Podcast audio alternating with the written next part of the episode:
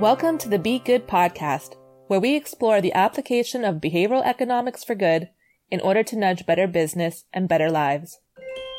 Hi, and welcome to a new episode of Be Good, brought to you by the B V A Nudge Unit, a global consultancy specializing in the application of behavioral science for successful behavioral change. Every month, we get to speak with a leader in the field of behavioral science or business management in order to get to know more about them, their work, and its application to emerging issues. My name is Eric Seidel, founder of the B V A Nudge Unit, and with me is my colleague, Richard Chataway. Hi, Richard. Hi, Eric. Uh, it's great to be joining you again, and it's my pleasure to introduce our guest today. Uh, Annie Duke is an author, corporate speaker, and consultant in decision-making.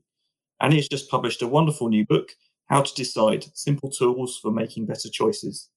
Her previous book, Thinking in Bets, is a national bestseller. As a former professional poker player, Annie won more than four million dollars in tournament poker before retiring from the game in twenty twelve. Prior to becoming a professional player, Annie was awarded a National Science Foundation Fellowship to study cognitive psychology at the University of Pennsylvania. Annie is the co-founder of the Alliance for Decision Education, a non-profit whose mission is to improve lives by empowering students through decision skills education. She's also a member of the National Board of After School All-Stars and the Board of Directors of the Franklin Institute. In twenty twenty, she joined the board of the Renew Democracy Initiative. Annie, we're very happy and honoured to have the opportunity of an in-depth conversation with you. And as an occasional poker player myself, I'm looking forward to hopefully improving my poker skills. Welcome, Annie. Thank you for having me. I'm excited to be here.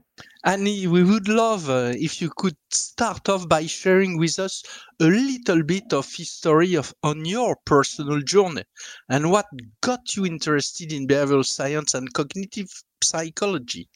Oh, gosh. Yeah. So I st- so I went to college at Columbia. Um And when I was there, I was uh, on scholarship, and part of the that was a work study program. So, um, you know, as part of my financial aid package, I needed to uh, get a job, and there, you know, there's job postings. So, one of the postings that I saw was to be a research assistant for a cognitive psychologist named Barbara Landau. So I, you know, I, I had kind of been thinking about, you know, I knew I was going to major in English, but also I was thinking that psychology might be kind of interesting. And she was in the psychology department there. And so that seemed like a good fit. And I went and interviewed with her and got the job, and I loved her. And I actually was her research assistant for four full, full years until I graduated.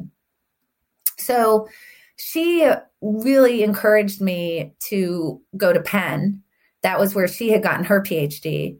Um, and to go study with her mentors, Lila and Henry Gleitman. Um, and luckily, a smart decision on my part, I listened to her. Um, and th- I went off and did that for, for five years. So that was kind of the genesis of getting interested in this. Now, while I did have the privilege of getting to take a couple of classes in decision-making, particularly with John Barron, who obviously is a giant in the field, um, that was not my specific area of focus at the time. Um, my areas of focus was actually in first language acquisition. Um, but the thing is that a lot of the things that you're thinking about in, you know, particularly the areas that I focus in, in behavioral science, are actually quite related to the problem of first language acquisition, because you're talking about kind of, no pun intended, very noisy data that the child is given in terms of the mapping problem of how do you really understand how a child, when they hear a new word, you know, something like Dax, you know, and the mother or the father or whoever points out into the world and says Dax, how how does the child actually map that sound onto whatever it is that it's referring to? So you could think about something, you know, and the intuitive, the answers that had had a lot of people had come up with prior to this were, you know, well, I mean, when you say Dax, there's dogs in the world. And so obviously, the child should be able to sort that through and figure out whenever there's a dog in the world, the, the mom says Dax or the dad says Dax. The pro- there's a lot of problems with that. First of all, kids learn learn these mappings much more quickly than, you know, they don't actually collect enough data. So that that's a big problem with that type of explanation. But the other problem is that you can think about, like, anytime that there's a dog in the world, there's also an animal in the world. And there's also fur in the world. And there's also a nose and paws and soft. And there's also barking. And there's also pointing. And there's also, you know, walking or whatever. And then you get into this real problem of like, the parent could be saying, I think there is a dog, right? So there could be thinking. Anyway, so th- these become actually quite difficult in terms of the mapping problems. Like, how specific is the category? You're talking about a part of the dog, or are you talking about an animal or a mammal? Or they could be saying schnauzer, right? Like th- these become very difficult to address. So it turns out that the solutions that we were looking at and we were studying, actually, this, you're going to understand this, were what is the the the structure of the language that those words are sitting in, right? So this starts to get to this idea of like, how are you structuring your decision environment in order to reduce the effects of uncertainty? So grammars have certain qualities and they actually narrow things down for you. So in, in English, for example, if I say I dax into the store, and I also say I went out for a dax, and I also say I'm daxing, I've, there can only be certain things that that could be, right? So first of all, you know it's a verb, number one, and you know it's a verb that can both take like a prepositional object. And then if I said I daxed the dog, you know it could take a prepositional object, it could take an actual object, it could live without an object because I can say I'm daxing, um, right? And then you know that it could be converted to a noun, right? Because I can say I'm taking a dax. Okay, and if I say to you, what what word am I talking about? Uh, you know that it, it's like walk, right? Like what else could that be? So, so once I'm giving you this structure that it's sitting in, it actually narrows down the choice set for you that then allows the child to do these kinds of mappings in a more efficient way. So anyway, I know that was really wonky, but that's what I was studying in graduate school. But you can see, like, I hope you can see, like, how that's so related to what I do now. And certainly as I entered poker, it's very similar problems. You have this hidden information. You don't know how you're supposed to model your opponent or model, you know, map your opponent's actions onto to who they are as a person, and then have that predict how they're going to act in the future. And it's actually the exact same problem. And this is this thread that I've been kind of pulling throughout my whole life since I started as a research assistant with Barbara Landau.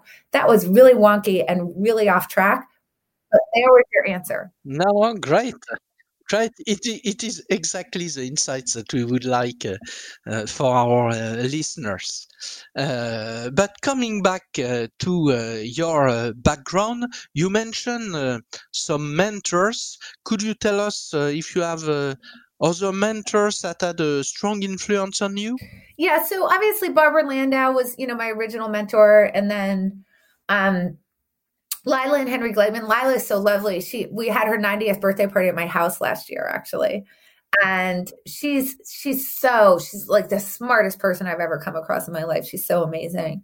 But at Penn, there were some other people who had a really big influence on me. Not you know Lila's husband Henry, obviously, but then a guy named Bob Rescorla, who uh, was actually doing uh, a lot of stuff in like classical conditioning and that that kind of learning paradigm, um, which had a really deep effect on me. He was on my PhD committee, actually. He was on my dissertation committee, despite my having never actually completed my PhD, but that's a whole other story because that was last minute. Um, so he had a really big effect on me. Then a guy named Randy Gallistel, um, when I was at Penn, also had a really big effect on me. He does a lot of stuff on sort of computational modeling in in uh, animals, actually, how an- animals can come up with computational models really quickly.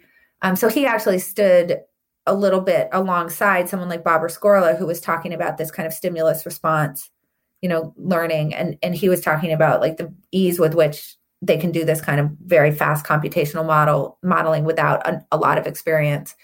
So I think that was also someone who had a really big effect on me. And then later, I mean, I had some amazing poker mentors. I mean, my brother was one of them. Eric Seidel was another really important mentor in my life for sure. Um, and now I've I've just got like some amazing like mentors and thought partners in my life. Michael Mauboussin, Mauboussin rather. Michael Mauboussin is definitely one of them. Um, Phil Tetlock and Barb Mellers. Uh, you know, I they've taken me into their lab, and I have learned so much about how to be an amazing scientist from both of them, as I did from Lila way back when. Um, you know, Cass Sunstein for sure um, has has really taken on a really important role in terms of thought partnership and mentorship. Uh, oh my gosh, there's just like, it's, there's, I've been really lucky. Like there's so many people who have been just really amazing in my life in terms of helping me along in my thinking. Um, so, I mean, I could go, I've, I'll stop there because it's just, it's a lot of people, but I'm, I'm sure I'm missing some really important people. Okay, thanks a, a lot. Richard, I'm sure that you would like to talk a little about poker with Annie. I would, I would. I mean, I, I should point out I am a terrible poker player. And in fact, I haven't played for several years because I was so bad. Yeah, so what do you mean by terrible? Because I always think this is actually something deep in terms of behavioral science, right? I'm always like, well, what's your goal? Well, yes, that's a that's a good point. I only used to play socially, I should say. So I play with. So did you have fun? Yes, absolutely. Yeah. So, so it, the fact that I, was, I never won, it wasn't really the issue. So. So then you weren't a terrible poker player. No, I really do quibble with that. I mean, I, I'm kind of obsessed with benchmarking problems, you know. And I think that what happens with something like poker, where there is this score that you're keeping, right, which is like, are you up or down in chips? Um, you know, I think we benchmark to like this idea of like, well, I'm supposed to end up positive in terms of chips, but I don't know that that's actually the right way to think about whether you're good or bad in a game like that. In the same sense of like, when I, when I buy a bottle of wine, I'm not sad that I'm down in chips because I got the thing for it, which is like a great bottle of wine. So if you had a great social time, I think it matters. It's little here nor there, whether you actually end up being down in chips or up in chips, but that's a whole other thing. I just come sort of obsessed with those, like, well, who are you to say what someone's goal is? No, that's I, I, I like that reframing. It's uh, the paying paying of chips for fun, basically, isn't it? Right, like you're buying a bottle. You, I, I can buy a bottle of wine and go to dinner. I could go play poker with my friends. Now, you know, I, I would say that poker is generally a little bit more fun if you're winning, but, you know, but. Well, uh, uh, I mean, that re- brings me nicely on to, to the question I wanted to, well, one of the questions I wanted to ask. I mean, it, it's quite an unusual career path, I suppose, to go from cognitive psychology to poker. yeah. yeah, can you tell us a, a bit more about how that happened? What was what was the, the, the process? Yeah, so, okay, so let me just start off by saying as background, a, a few things that the listener should know. I think that people think about poker now as something that has always been on television. But I would like to point out that it was not on television and there was also no internet poker. So uh, that all started right around like two thousand three-ish, two thousand two, two thousand three. So I started playing in ninety-four. So, um, uh, you know, it was it was firmly classified with vice. Like if you said you were a poker player, they were like, oh, and are you also a sex worker? So um, I, and by the way, nothing against, I have nothing against sex workers. I'm just saying like that was that people thought about it. And we know that people don't necessarily have positive views of those types of professions. And they sort of viewed like, are, do you deal drugs on the side also? You know, it's like, no, I just, you know, because it was like gambling, you know, it's like, so we're thinking about it. It's like a vice. Um, it wasn't seen as a leisure activity, I guess. It wasn't seen so much as a leisure. Well, particularly if you said you were going to do it for your life. I mean, I think people thought about it as a leisure activity in terms of like my Wednesday night poker game with my friends. If you said, oh, I'm going to do this for a living, they'd be like, you know, they really like, and the heroin too, you know, it was just like, so, um, so I just want to make that clear. So a couple of accidents of fate. My brother, when he was a, a, a teenager, became very obsessed with chess. He actually got quite good. He started going on the tournament circuit. I'm thinking about this now because I'm watching King, Queen's Gambit, which by the way, drugs and chess. There you go. So, um, so anyway, he, He then went to New York to study with a grandmaster. And, uh, you know, it's like you're kind of in New York in the chess world, and then you're sort of crossing paths with like backgammon players or gin players or poker players. And so when he was eighteen, he started getting super obsessed by poker. He started playing poker. Um, initially was quite bad at it, not surprisingly, then became quite good. So this all happened a decade before any of this other stuff happened. So so I had this view into poker that most people don't wouldn't have had at that time, which was it's totally a legitimate thing to do as a profession. The, a lot of the people who do it are not like gambling addicts, which is the way that people thought about them at the time. But like some of the smartest people I've ever met, like I was I was meeting like Eric Seidel, who's like a very famous poker player, um, somebody like Jason Lester, um, you know, obviously I knew who my brother was and, and oh, Dan Harrington, like these very, these super smart, brilliant people who also had uh, backgrounds in investing. So Eric Seidel also traded options and things like that. So people were very smart. And so I had a different view of poker players. I understood it was something you could do as a profession. This is all a decade before. And now I know these people. I've known Eric since I was sixteen years old, long before I played poker. So then it, it becomes, uh, you know, it's two thousand four and I'm at the end of my PhD work. I'd actually done five years and I was going out on the job market, applying for tenure track positions. Um, and I got sick. So, you know, my body just kind of let me down, I guess, or maybe didn't let me down in retrospect. I don't know. And um, I was in the hospital for two weeks and I just had to delay my job search for a year. And so in that year, I needed time to recuperate, uh, which meant that I needed money. And, um, you know, I, I didn't want to like start a new career. Like I was planning to go back to become a professor. So my brother actually was the one who suggested, you know, maybe you should try playing poker. So I, I had watched him play and I knew, I kind of knew enough about the game. And uh, at the time, because it wasn't on television, because people didn't really understand it, the gap between being good and everybody else was huge. So I could come in with some knowledge from my brother and be better than the people I was playing against because people didn't, didn't know the game. So I started having success right away, despite not being particularly good myself, just because you didn't have to be that good in order to really beat everybody around you. And then obviously I started learning the game as I, I went along. So, so in that first year, like I just experienced a lot of success and I actually kind of really fell in love with the game. I, I think partly for the reason that I, I think twofold. One is that it was really pulling on the same kind of threads that I really love to pull on. Just, you know, how do you decide under uncertainty, which I just think is really interesting. Um, and this was a very high stakes, fast paced way to do it. Um, so that I thought that, you know, and I, I love this idea of like, how do you build models on incomplete information? And so that was, you know, all really great for me. The other thing I think that really attracted me to the game is that I didn't feel good. I mean, I was sick. And uh, it was a, it was pretty, it was a somewhat chronic at the time. I, I experienced it in an acute way that caused me to have to take the year off. And I was kind of getting over that, but I didn't feel well. Um, and remember, this was very anonymous at the time. Like there was no like, oh, I'm going to be on television. You know, it's like, oh, I'm going to sit in a back room with a bunch of sixty year olds, you know, smoking cigarettes for the rest. You know, that's kind of what the job was at the time. Um, and there was something about like retreating from society at that point because I didn't feel well that I think was really attractive to me at the time. And so I think those two things kind of came together and I kind of dove headlong into the game. It's interesting you saying about um, about chess and comparing it to Paul, your brother um, playing chess that that um, because one, one of the things you say in Thinking in Bets is that poker is not chess. Yeah. So actually one thing that's really interesting is that there's There's a lot of crossover from backgammon to poker. So uh, Dan Harrington, Gus Hansen, Chip Reese, Jason Lester, Eric Seidel, all incredible backgammon players. But there's actually, Paul Magriel was one, but there's actually not so much crossover between chess and poker. Um, Paul Magriel was one person who who actually had some really good crossover there.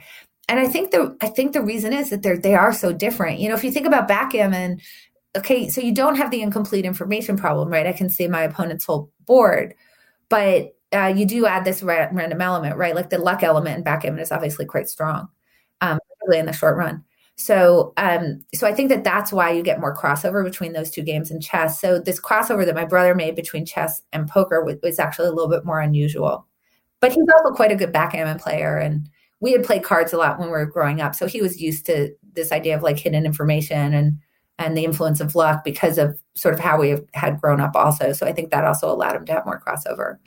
But you say as well that, that life is more like poker than it is like chess. Is that because of that luck element? So, well, so yeah, it's both of them. So, and by the way, I'm not the first person who said that. John von Neumann was the original person who said that, who was the father of game theory. So I don't want to take credit for something John von Neumann thought.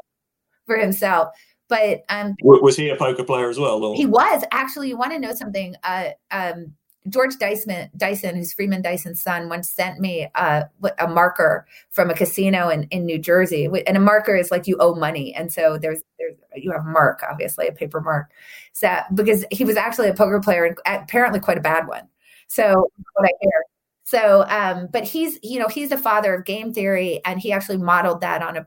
relatively simplified version of poker. And he was asked by a colleague of his, Jacob Bronowski, um, who had read Theory of Games, which von Neumann had authored with Oscar Morgenstern. Um, you know, it's, it's very interesting, this game theory, but uh, why didn't you model it on the game of chess? Because, you know, people kind of thought about, you know, we still hear that, right? Oh, playing three-dimensional chess. Um, that's a huge compliment. And what, what, you know, to paraphrase, basically what von Neumann said back is chess isn't a game, it's a calculation. Uh, poker is a game. So what, what did he mean by that? Well, in chess, um, we can think about this problem of, so what does an outcome mean, right? Like, what does the result of a decision mean? And in chess, you can kind of see this difference between chess and poker in this way. If the only thing that I know is, like, let's say you and Eric played a game of chess and Eric won. So, so this is the only thing I know, but I literally didn't see a single move in the game. I still know that Eric made better decisions relative to you. But if you play an hour of poker and I know that Eric won, I know no such thing. Okay, so uh, this thing that I call resulting, out- outcome bias, um, uh, it's total a totally reasonable thing to do in chess. Actually, that's partly where the error comes from, right, is that sometimes it does work. And the reason why it works in, in chess is that the moves, the, the pieces cannot move unless there's an, by an act of skill. That's the only way that the pieces can move around the board. Nobody's rolling dice and then, like, I'm sorry, you have snake eyes, like you lose your queen, um, or you get an extra bishop if you roll a seven or something. So, so there's that. And then the, the other thing that's very, you know, and obviously in poker, that's not true. Cause I, you know, I can, I can be ninety-eight percent to win and only the queen of clubs is going to cause me to lose the hand, but, like, the queen of clubs can get dealt. And I, so I don't know if that's what happened when you lost. I, I, I don't know if it was more chess like game or more poker, you know, or there was a big influence of luck. So that's kind of number one. And you can see how that maps onto life a lot better. Even if you take, like, a very simple decision, like you go through a traffic light. I don't tell you what color it is. You go through a light and you get in an accident. Was it a bad decision or not? I, it's hard for me to tell. Now, if every, you know, if, if out of a hundred times you get in an accident forty times, I can be very confident you're a bad driver. But I, but I don't, I don't know on the one time. I need more information. So, and that's where the second piece comes in, is that in chess, it's, you're in a complete information environment, uh, at, at least in regards to the pieces. Now, there's some incomplete information. I don't know what openings you know, for example, or what you've studied. But um, but in terms of the pieces, I know your whole position. Um, and so therefore, because there's no luck and no hidden information, what von Neumann was saying was, I can, uh, for any move that I'm considering, I can calculate out all the possible responses. And then I can figure out what all my possible responses to that are. And assuming I have enough computing power, I could brute force that game till the end of the game, which is really what something like Big Blue did before you had, like, AlphaGo and and um, those kinds of more sophisticated deep learning algorithms. Big Blue was just brute forcing that game. Um, but you can't do that with poker, which is why it took a lot longer for A I to start to sort of figure poker out, because you can't brute force poker because you have hidden information. I can't see my opponent's cards. And I, there's very few decisions in life that are chess-like. Almost every decision is more poker-like. Is that in terms of uh, the hidden information, but also the element of luck? Those both, right? So the world is stochastic. Um, so you know, even if you have perfect information, um, you don't know how things are going to turn out. Uh, even in, so you can think about that as, like, the stochastic problem is, like, I can know everything I need to know about a coin. But when I flip it, while I might know probabilistically in, in a, the sense of over the long run how often it's going to land heads or tails, I do not know on that flip. So that that's the luck element. But then you add into that, let's say I don't actually know if the coin is fifty-fifty. Or maybe, maybe like in extreme cases, I might not know if it's got two sides or three or four. So, um, so that's kind of the situation that we're mostly in. And, like, we can think about a super simple, like a really simple thing, like trying to hire somebody. If you want to know why, depending on how you cut the data, fifty percent, you could either say fifty percent of hires don't work out, or you can say something like a third are great, a third are meh, you know, and a third are a disaster. Okay, so why is that? Because obviously that's a, a forecasting problem. Like, we're trying to forecast who's going to fit in our company. We do all this interviewing. We we obviously think we know ourselves and what our own preferences are, and, and we think who's going to be, like, a good fit for this job. And we think we re- really understand that. But yeah, we're failing all the time. Well, it's for those two reasons. There's just a whole bunch of stuff we don't know about the candidate, um, you know, some of which will reveal itself later. But then also the world is stochastic. Like, they could be great, and then something happens in their life that we have no control over, and all of a sudden their work, you know, goes to crap. And we don't even know, like, they, you know, it's like a year later, they're going through a divorce and it's just a disaster for their work or whatever, something happens, you know. And I think the pandemic has taught, taught all of that, you know, all of that to us, like, pretty, you know, in our face, right? So the world is certainly stochastic. I, I doubt very many people have pandemic on their bingo card. Um, you know, and then, you know, and, and there's little things like, for example, uh, you know, from my perspective, a lot of the stuff happening with vaccines, that's just a matter of luck. From I don't have any control over when that's going to happen or not, as an example.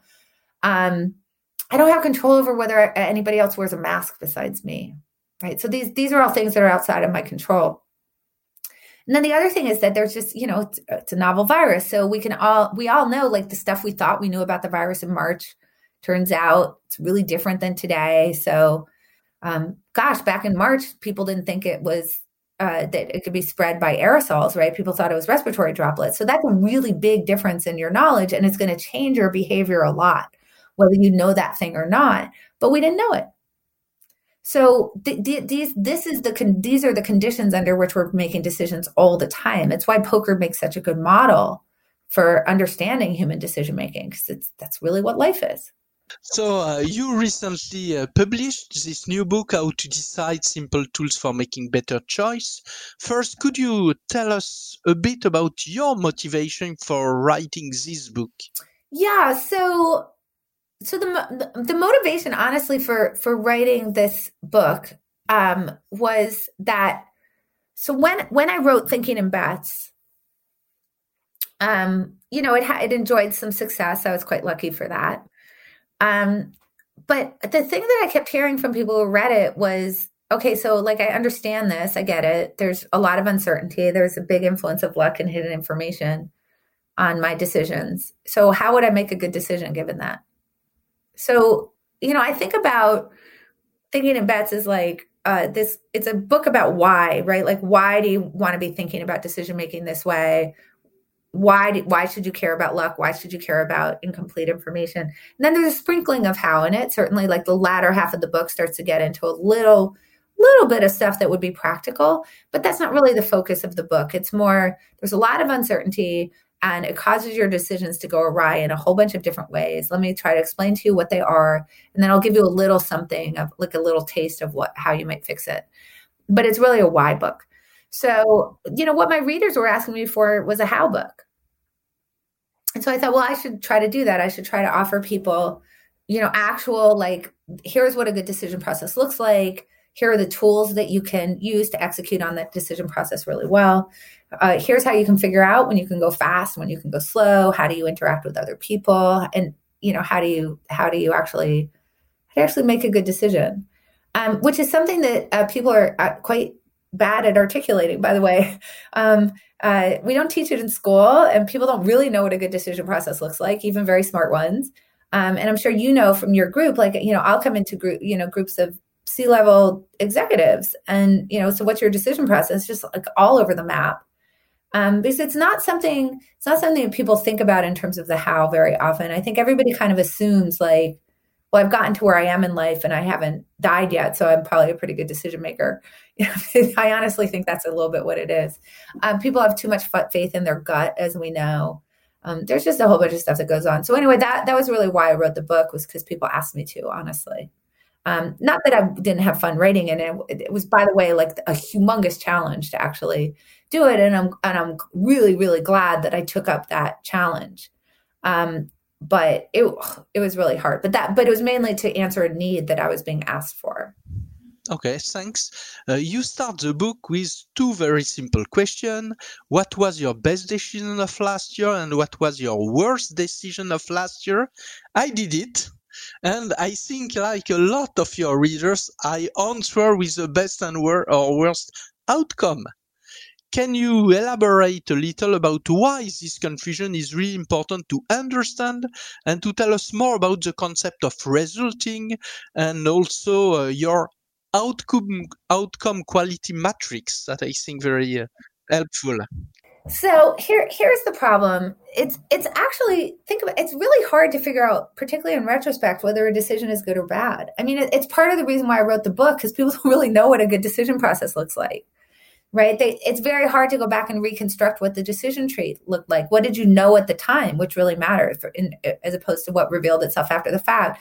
What were the different possible outcomes that could have occurred that you could have actually foreseen? What were the probabilities of those outcomes happening? These are this is all information that you would actually need in order to be able to understand whether a decision was good quality or bad quality. I also need to know things about goals and values. And, you know, I mean, th- this is why the book isn't three pages on how to decide. It's two hundred twenty pages or something. So it's complicated. Um, so... You know, D- Danny Kahneman talks about this a lot, that what happens when we have to judge something that's complicated or, or particularly complex, in the case of decision-making, it's complex, is that we will make a substitution and we'll actually judge something that's very simple to understand, and we'll substitute that for the, the co- judgment of the more complex thing that we're trying to judge. And that's basically what's happening when I ask that question, is that decision quality is actually quite hard, but outcome quality, well, pff, that's easy. I know whether I won or lost. I know whether it was good or bad. And so basically when I'm asking you that question, what you do is you start to scan your outcomes for the really good outcomes and the really bad outcomes. So you're actually doing this substitution where you're looking at the wrong thing. But it's because decision quality is so hard and so opaque. So here's the reason why that's a really bad thing to do, is that if we we can think about the relationship as a two by two matrix between decision quality and outcome quality, and there's going to be four quadrants. There's a good decision with a good outcome. Let's call that earned rewards. There's a good decision with a bad outcome. We can call it bad luck, right? There's a good decision with a, a, a bad decision with a good outcome. That would be dumb luck. And a bad decision with a bad outcome, we could call that just desserts. So essentially what's happening when I'm asking you to work backwards in that way and say, tell me what your best decision and your worst decision are, is you're only looking at two of those quadrants. But we know that there's a really good possibility that the best decision you made last year did not work out well, and that the worst decision you made last year actually did work out well. And like I, I have lots of examples from my own life. Like I can think in this past year, um, in February, I think it was like somewhere at the beginning of February, the middle of February, um, I went on a plane and I had a, like I had a mask in my part, suit, but I didn't put it on. And like, I don't know, like, I, I think it was sort of like nobody else had a mask on and I didn't want to look stupid. And I don't know, at that point, the C D C in America was saying, well, masks aren't really important. It turns out they, you know, the, because they wanted to preserve P P E. Um, but, you know, I didn't know that at the time, but even so, it was so dumb, like, cause it was such an easy hedge. Right. It was like such a free roll to just put the mask on. And I didn't do it. And, and I didn't get sick. I didn't get COVID. Nothing bad happened to me. But boy, was that a freaking bad decision. I mean, it really was. Um, I knew enough that I should have put that mask on my face. And I understand risk enough that I should have put that mask on my face. And I didn't do it. And meanwhile, by the way, I did wipe my seat down with Lysol wipes. And I was, you know, it's just like, it was such a bad decision not to put the mask on. But that's the point. That I didn't die. I didn't get COVID. Nothing happened to me. And yet I know that was a terrible decision. So that goes in the dumb luck category, right? And we just, when we're trying to work backwards from these things, we just kind of don't see that stuff. Um, and it's a real problem because, look, w- in order for us to learn from experience, we have to understand what the experience is trying to tell us. And if we take too much signal from a signal outcome, single outcome, which is what we do, we don't actually explore all four of those quadrants well enough. And I need to be able to look back and not think that that decision to not put a mask on my face was a good decision. Because if I do that, it's going to cause me to make bad decisions going forward. So I have to separate myself out from the fact that nothing bad happened and not fool myself into thinking that was a good decision, because it wasn't. It was bad. And I should not make those types of decisions again. I should think about what were the causes of me making that bad decision. Well, I felt like this weird social pressure. I got to fix that. And so, so that's the real problem, is it, it creates this paradox of experience. Just like we need experience to learn, but then experience kind of makes us not learn in this weird way. That's uh, exactly why I think your book is uh, really helpful. Simple tools, but uh, which are very helpful to make better decisions. At the heart of your uh, framework to make better decisions, there is this concept of three P's for preference, payoff, and probabilities. Can you describe your uh, six, I think, uh, step process to make better decisions? Yeah, so basically, like when you're trying to figure out like what what is a good decision, the, I think the first step is to understand that any decision you make is actually a prediction about the future. So and why do I say that? Like you can take a very simple decision, like you're in a restaurant and you're trying to decide between the chicken and the fish. And if you choose, whichever one you choose, let's say you choose the chicken, you're making a prediction that the future version of you is going to be happier as it relates to your goals, right? So it could be that your your goal is uh, the most tasty dish, or your goal is the healthiest one. I don't know what your goal is, but whatever your goal is, that you're going to be more likely to actually achieve that goal if you choose the chicken versus the fish. That's kind of what you're saying when you make that order. If I choose a particular route to work, I'm making a prediction that that route is going to get me to work on time uh, over other routes, or the time that day that I choose to leave. Right? That th- these are all predictions about like, when do I need to leave in order to leave enough cushion to make sure that I get to work on time? These are, and then uh, there are obvious predictions about the future, like who do you choose to marry? That's clearly a prediction about the future. But even the smallest decision is, is a prediction of the future. So what we know is that the future is uh, not determined and it's probabilistic. Those are the two things we know, right? So uh, one, it is not guaranteed that you will get one outcome from any decision you make. Um, and whatever that set of possibilities are, uh, each of them is going to have some probability of occurring. And each of those possibilities is going to have a different payoff associated with it. So some of them are going to be good and some of them are going to be bad. So now we get into uh, preferences, payoffs, and probabilities. So you have some set of possibilities, which would kind of be the fourth P, but sort of obvious, right? So you have that, what are the different outcomes that could occur? So that's really an O. What are the good outcomes that occur? But for any of those outcomes, first of all, I want to think about what our preference is for that. And that's going to map onto what the payoffs are. So we're going to prefer positive payoffs, meaning uh, outcomes that actually help us advance toward our goals. Uh, and then there are uh, negative payoffs or losses, which cause us to retreat away from our goals. So that's the preferences piece for any of the outcomes that we're Um, thinking about. So we have preferences, payoffs, that that's one thing. And then you've got probability. So for any of those outcomes, um, depending on what our preference is for them, right, which was payoff, uh, then we want to think about what's the probability of those occurring.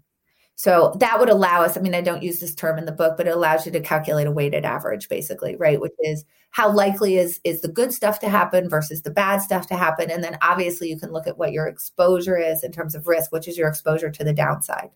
So uh, you would think to yourself, what do I feel like I can tolerate losing? And then you can look at those downside outcomes, the ones that have a negative payoff, and say, can I tolerate that given the probability that those will happen?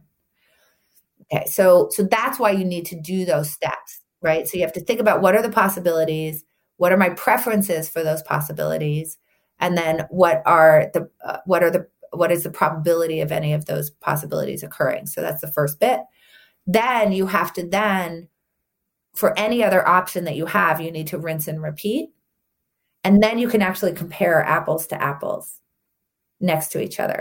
So now this actually gives us a way to think about how would we compare two options against each other. So for any option I'm considering, I would look at what are the possibilities, what are my preferences for those possibilities, what are the payoffs, and then what what is the probability of any of those things occurring. That now allows me to understand both two things, what's kind of what's the expected value for each of them, and then what's my risk associated with each. And then tending, depending on my what my risk tolerance is, because that's going to be different, and assuming that they're both within my risk tolerance, I can now choose the one that's going to create more upside for me in the long run. So so that's kind of the, the and if you think about it, that's sort of simp- in the simplest sense. I know that sounded complicated, but I sim- you know, if you read the book, you'll see it's actually much more simple than it sounds. But you can think about if I'm just trying to decide between the chicken and the fish, what that's what I'm doing, right? The the the chicken is amazing, it's kind of okay, or it's terrible. The fish is amazing, it's kind of okay, it's terrible. I'm thinking about what's the likelihood of those occurring. Um, and then I'm choosing the thing that I think is more likely to have the, the two better outcomes than the terrible outcome. And it's more likely, what I'm saying is I think it's more likely that the fit, the chicken compared to the fish is going to be great. Right. So that's like, that's why I'm trying to say it's actually quite simple. It sounds complicated, but it's pretty simple to do. And uh, you have to avoid some uh, traps, for example, the inside view. And can you elaborate a little about how to avoid uh, traps and uh, how to, uh, be, thanks to this uh, framework, be helped and supported to make better decisions? Avoiding traps and... Uh... Yeah. So when we think about these kind of predictions that we're making about the future, there's kind of two things that go wrong. The, the first thing is that I can tell you that whole process, right? Identify the possibilities, figure out what your preferences for those different possibilities are, figure out what the probabilities of those occurring are. You can execute that quite well, except that that particular process that you do is only going to be as good as the beliefs that are informing that process. So like when you think about what are the possible outcomes, you have to have a, you know, reasonably accurate idea of what those outcomes are going to be. That's a part of your belief system, what's your knowledge that's informing that. When I think about what, the, what are the chances of that occurring, you know, that's also going to be informed by your beliefs. So, you know, if somebody thinks that when they get in a car, there's a twenty percent chance they get in an accident, um, they need to fix their beliefs, because that is by no means what the probability is that you get in an accident when you get in a car. So, you know, like everything else, you know, it's only going to be as good as the foundation that that process is built on, which is going to be your beliefs. So the first, the first problem that we have in terms of the traps is that um, our beliefs have a whole bunch of inaccuracies in them. There's just a lot of stuff that we believe that aren't really, isn't really true. And part of the problem that we have is that even though there's corrective information that exists in the world, uh, there's a whole bunch of reasons why we don't actually update our beliefs to to go, you know, when we get that corrective information. Um, the two main ones that you can think about are um, that we avoid information that would correct our beliefs, right? So that's like standard confirmation bias, right? Like we we ignore it, and then we also notice more stuff that confirms us, and we seek out more information that confirms us. And then the other problem is that we're just really good at rejecting, for a variety of reasons, information that disagrees with us. And think about it as uh, when we see information that agrees with us, we kind of are like, must it be true? So you sort of read the headline and you're happy. Um, but when it disagrees with us, we come up, we say, um, sorry, when it, when, let me say that again. When information agrees with us, we say, can it be true? Like, yeah, does it sort of fit? Yeah, sure. When information disagrees with us, then we'll say, must it be true? Which is a much higher standard. And so that's where we'll come up, like when they're not looking at the data right, or the person is biased, or it's an untrustworthy source, or whatever. So that sort of fits into this overall pattern of motivated reasoning, which is one of the biggest cog- cognitive traps that we get into, which is we reason about the world to reinforce the beliefs we already have, as opposed to coming across information and uh, cha- you know, moving our beliefs around in an appropriate way, depending on the information that we actually come across. So we get into this vicious cycle of sort of reasoning about information that we see to, to actually just strengthen the beliefs that we have, which obviously is really bad for decision-making. So that's kind of the first trap. And that's, you can see that, that, so that's an inside view problem, which is the world from our own perspective, driven by our own beliefs. Um, now the second problem with the inside view is the, is this other problem, which is our forecast get off because of the things that we believe to be true about the world. So if I'm thinking about judging the frequency, for example, with which something I think will happen, um, that's going to be subject to something like uh, availability bias, right? That things that I've come across or that are more vivid for me to recall, I'm going to judge as being more frequent in the world. Uh, so I'm going to think that more people die from sharks than coconuts. Um, as an example, uh, better than average effect. That's another thing about like, where do I sit in a mathematical distribution? That's an inside view problem. Um, you know, and, and overconfidence or illusion of control. I'm going to imagine that I'm going to get the good outcomes more often than I actually will. So, so these are all things that are going to cause my forecast to be off in some way. Um, so those are all inside view problems. And so the, the solution to the inside view problem, this sort of reasoning about the world from your own perspective, is to get to other the outside perspective, uh, which is going to be two things. One would be like what's true of the world in general. So that would include base rates. Just like I could go look up how often people die from sharks and how often people die from coconuts instead of guessing at that myself. Um, but what's also interesting is that it's not just like what's true in the world of the world independent of my own perspective, but part of the outside view is also what is Eric's perspective on the same information that I'm looking at, or what is Richard's perspective on the same information that I'm looking at. And though, because they're going to model this differently than I am. So even if we're looking at the same situation and we may be looking at the exact same data, we can model that data very differently. And even if we model the data the same, we could come to different conclusions about what decisions we should make about the data. And also we may just have different facts. So it's actually really important for me to be able to access the things that live in your heads also um, as part of a really good decision process. It turns out we're quite bad at that, partly for like this confirmation bias problem. So the best thing you can do in order to address that, in order to be able to get to the outside view, is first of all, make it part of your process. Like always make sure that you're you're trying to look up base rates, for example, and you should checklist that. Am I thinking about the appropriate reference classes? Am I comparing this to the right types of situations? Um, are there any uh, any uh, relevant base rates that I could go look up? So that's number one, is just checklist that stuff. And then number two is make sure that given that you have found the base rates and you sort of discovered the appropriate facts, make sure you get somebody else's opinion on those facts. And that's where we really fall apart, because uh, we actually don't elicit other people's opinion in a way that makes us actually be able to know what their actual opinion is. And it's a very simple thing. We tend to offer our opinions first. So this happens either if we're on one-on-one and I say, what do you think of that job candidate? And I tell you all the things I think about them, and then I ask your opinion.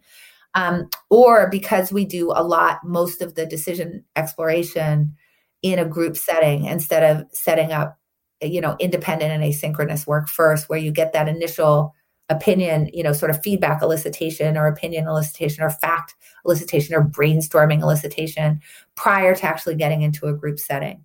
Um, and if you allow people to do that independently, then you get a much better sample of what their knowledge and perspectives are that allow you to actually get to the outside view. And the outside view is what's going to discipline all that bias that lives in the inside view.